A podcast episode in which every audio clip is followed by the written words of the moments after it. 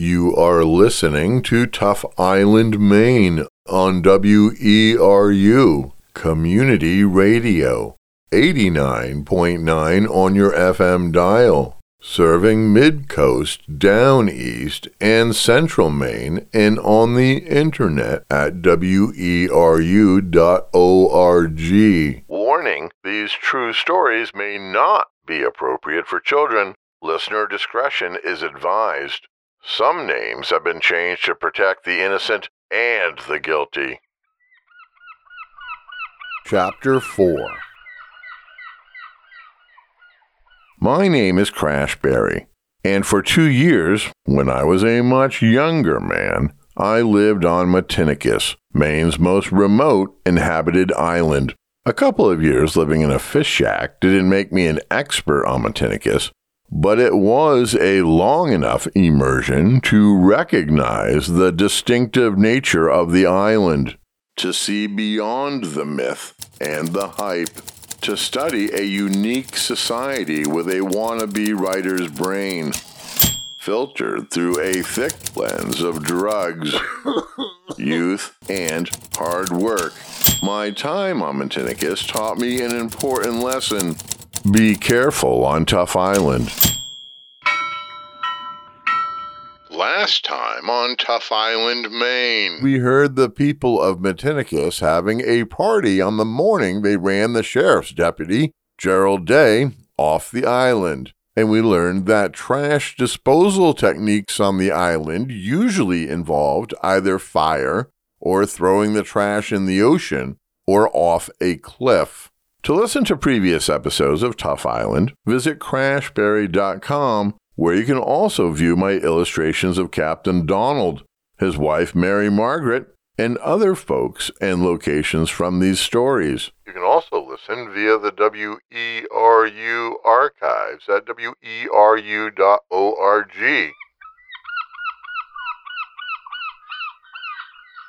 She may have been tall or short, Zoftig or junkie rail thin.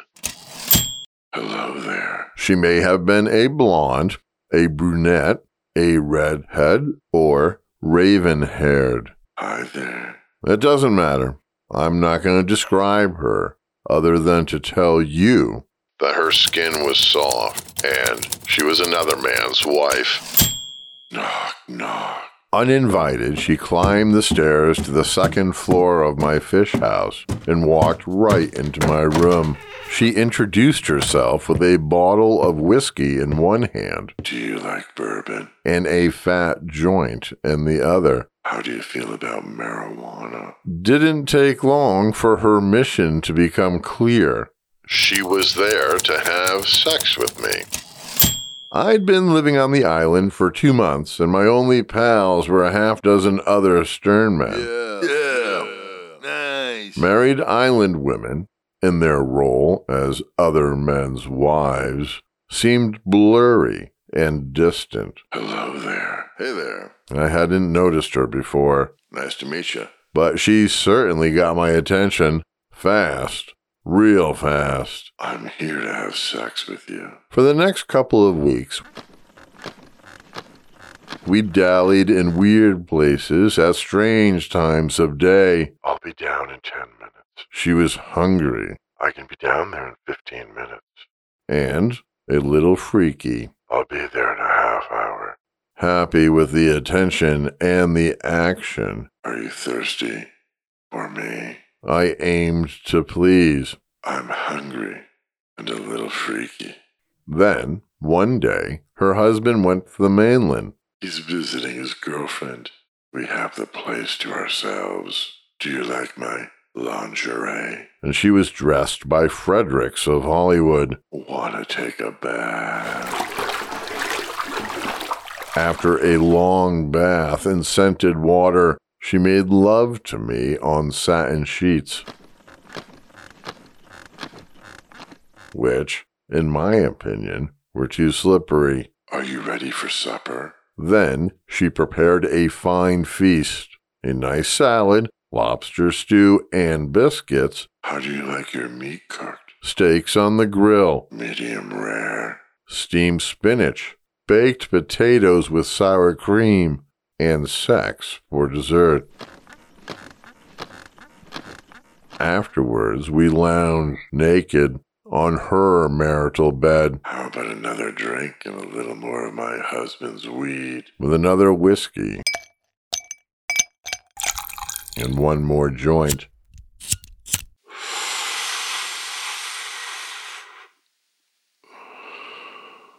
Content. She cuddled and sighed. By 9 p.m., my drink was gone. Time to leave. It was the middle of the night.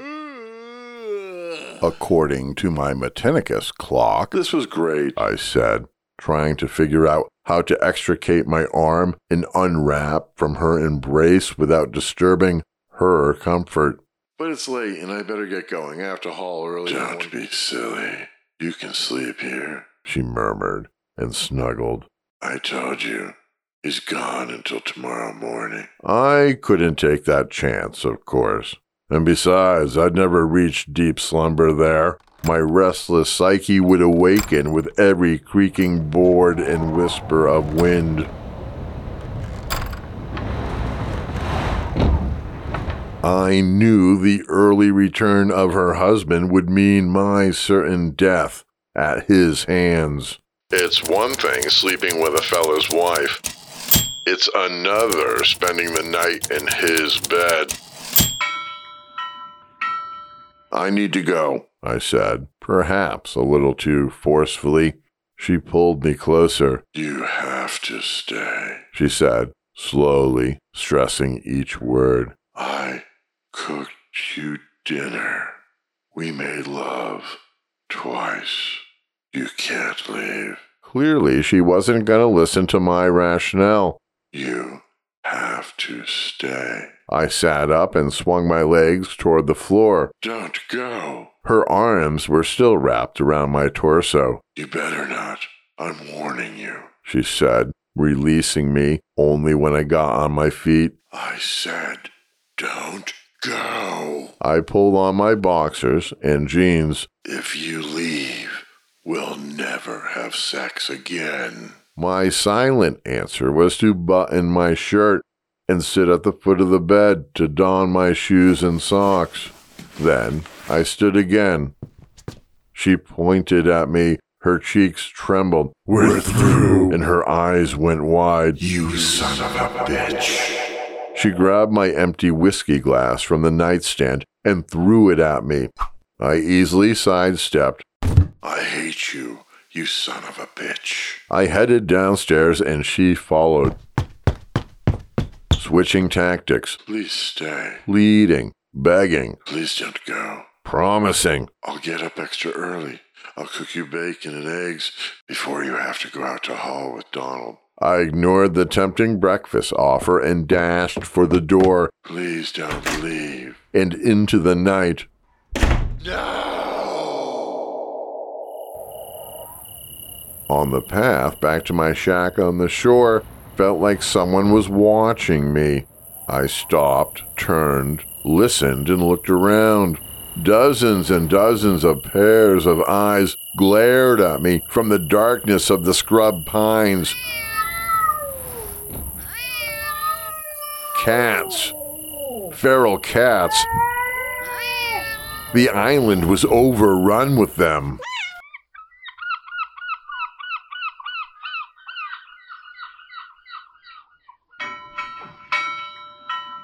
Aside from the fling with the cougar, there was no romance for me until the end of the summer when I met Alice, a 32 year old school teacher from southern Maine. Hello.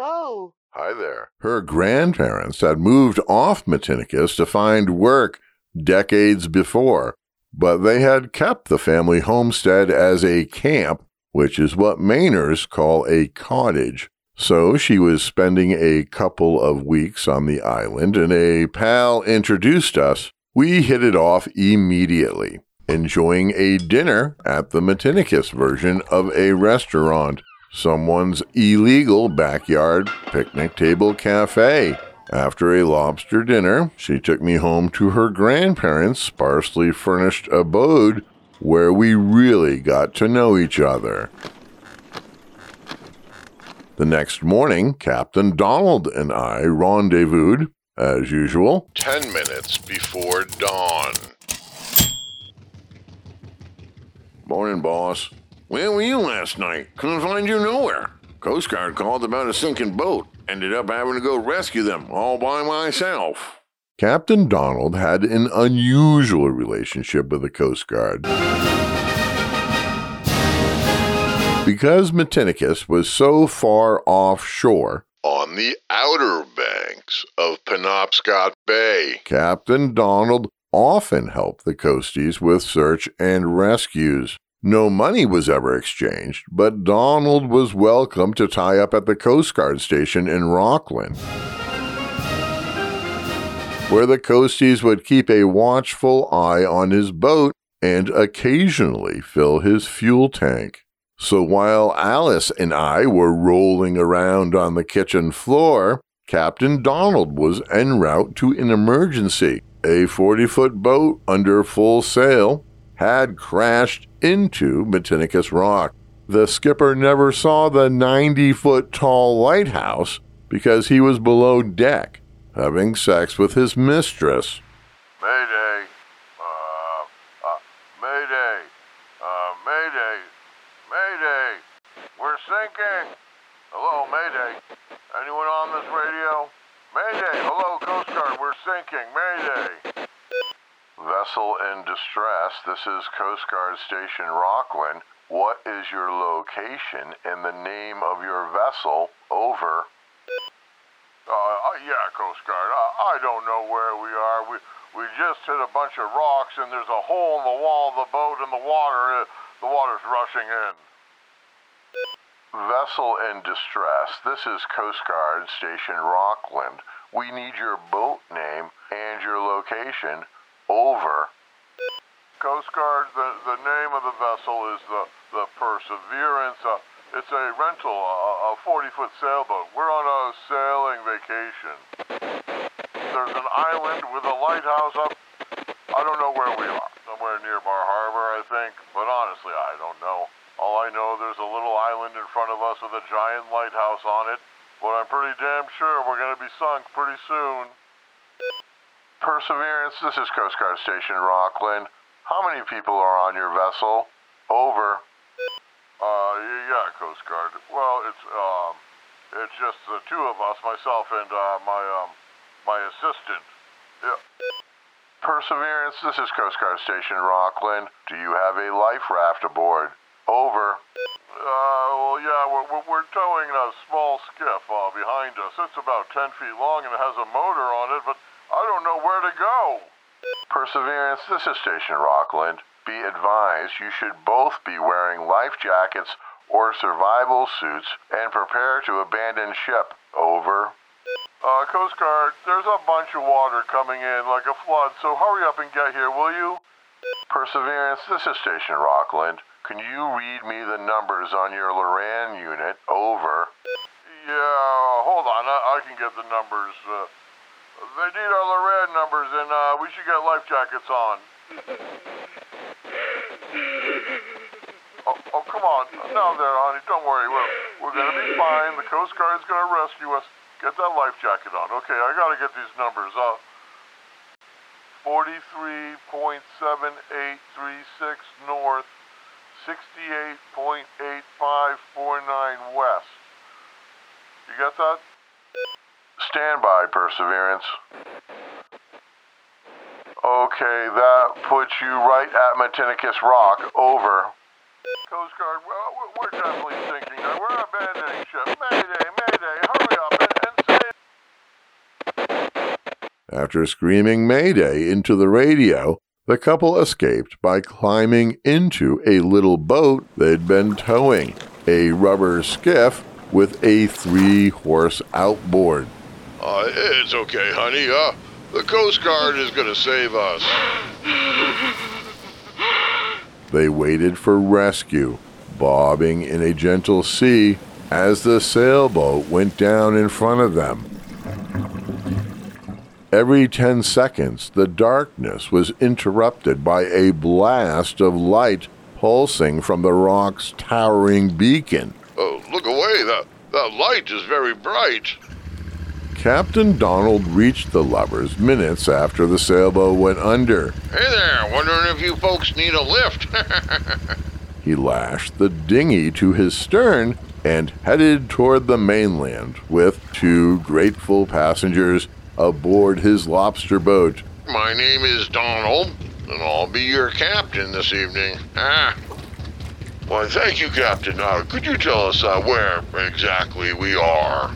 You, sir, are practically on top of Matinicus Rock. Six miles in that direction is the island of Matinicus, and 20 miles beyond that, that that's Rockland, Maine. Where were you headed?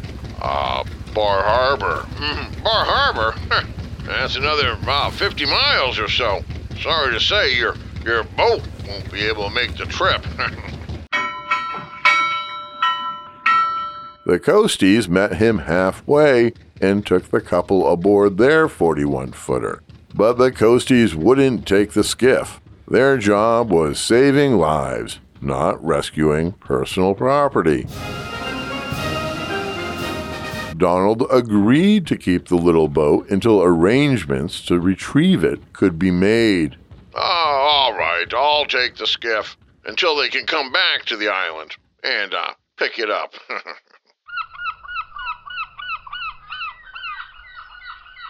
So this morning, Captain Donald was tired and grumpy, Didn't make it home till half past midnight. and now, five hours later, it was time to go to work.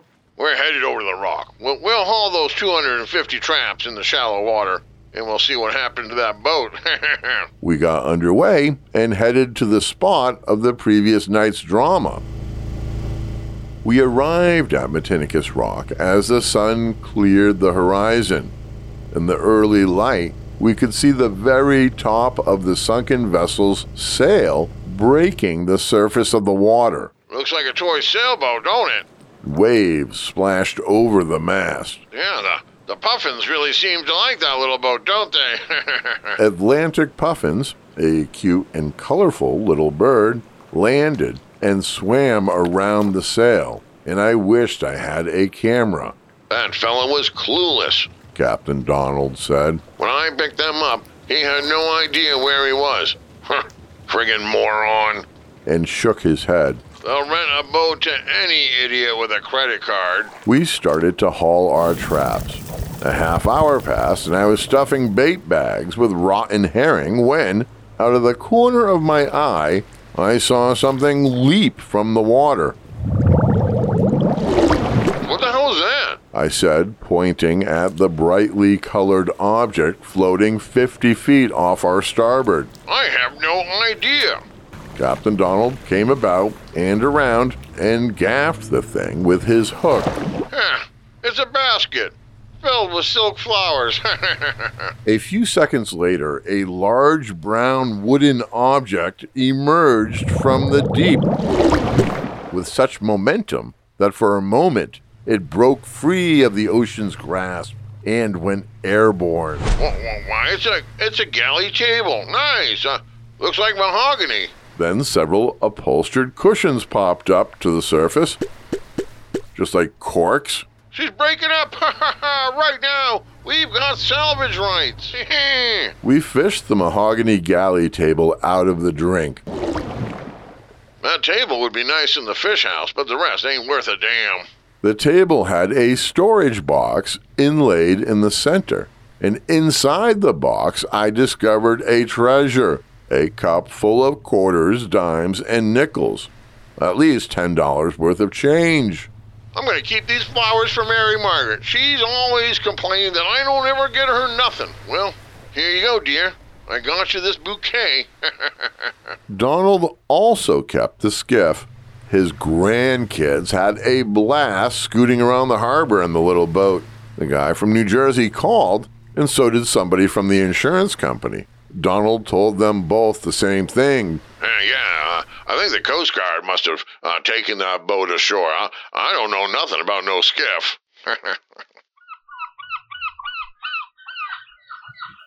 The salvaged mahogany table improved the decor of my pad. I paid 60 bucks to a handy fella in Rockland to build a new base for the table out of pipe, and my typewriter fit well on the table next to a pile of books and papers and a big ashtray.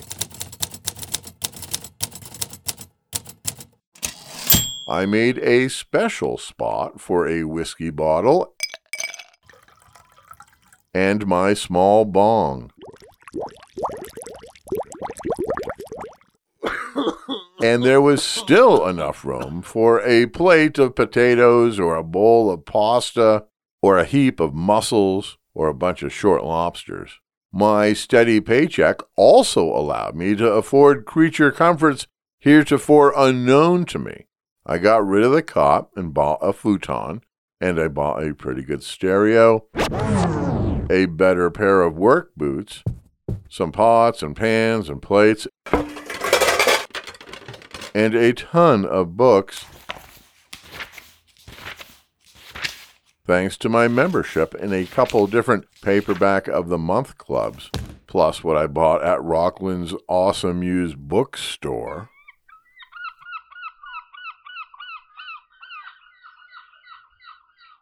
Once every week or so, Captain Donald and I hauled our lobster crates aboard the Dotted Eye and made the 12 mile trip north to the island of Vinalhaven, where Captain Donald was a member of the co op. It would have been much easier to sell our catch on a daily basis at the lobster car and bait scow located in Matinicus Harbor. Victor's a thief. That's how most of the fishermen on the island did business selling their lobsters at the end of the workday, refilling their bait box and fuel tanks, but not Captain Donald. Oh, I could tell you some stories about that son of a bitch, Victor. Oh boy, he'd steal from his mother, then joke about it. As for Victor the Bandit's business practices, according to Donald, he didn't have any. He's got his scales rigged, that's for sure, and his bait ain't nothing to brag about, rotten, but not in a good way. That's why we go to Vinalhaven. Plus, we get an extra 25 cents per pound of lobster. And let me tell you, that adds up, yes, sir. And sometimes on Vinalhaven, we'd have to load up on bait, which meant shoveling bushels of herring into totes and then reshoveling the fish into our scow bait boxes back on Matinicus. Jeez on crow, don't that bait stink? And every other trip, we'd bring eight empty 55 gallon fuel barrels to fill with diesel fuel. And I'd never buy diesel from Victor, that friggin' swindler. Probably waters it down so that shyster can make a couple extra pennies. I know it's a pain in the ass, but I'm saving about 15 cents per gallon. That's a savings of $8 per barrel of diesel. My pay was 15% of the catch, minus bait and fuel, so in theory, the extra labor meant more money in my pocket. And it's money that I keep away from that scum bucket, Victor. But you gotta consider the amount of hard work that went into hauling that fuel. First, I'd have to load eight empty drums on the dotted eye, along with a week's worth of lobster crates. Then we'd make the trip to Vinalhaven, which took an hour, and then while Captain Donald sold the bugs, I pumped the diesel. Upon our return to Matinicus, using a rickety winch, we'd haul the fuel barrels, each weighing about 400 pounds. Careful! Careful! Be careful! Master! Up out of the boat and onto the dock. A little slower. Aye and then muckle them into the shack that doubled as my outhouse. And then every other day, time to fuel up. I'd muckle one of the drums out in order to refuel the dotted eye. And we hauled these fuel barrels. Time to do the barrels. Again. Every other week. Since I earned 15% of the catch, after bait and fuel, the work as a fuel transfer technician added a whopping $4 to my weekly paycheck. Financially, though, it balanced out for me thanks to Captain Donald's side gig of bringing pilots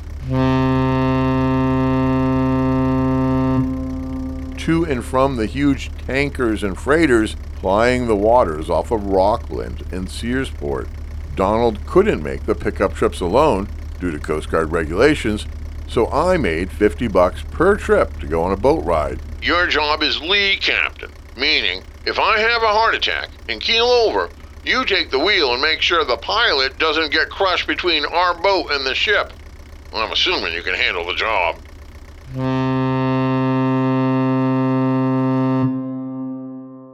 And it was easy money. Donald didn't discuss finances with me, though. That was Mary Margaret's department.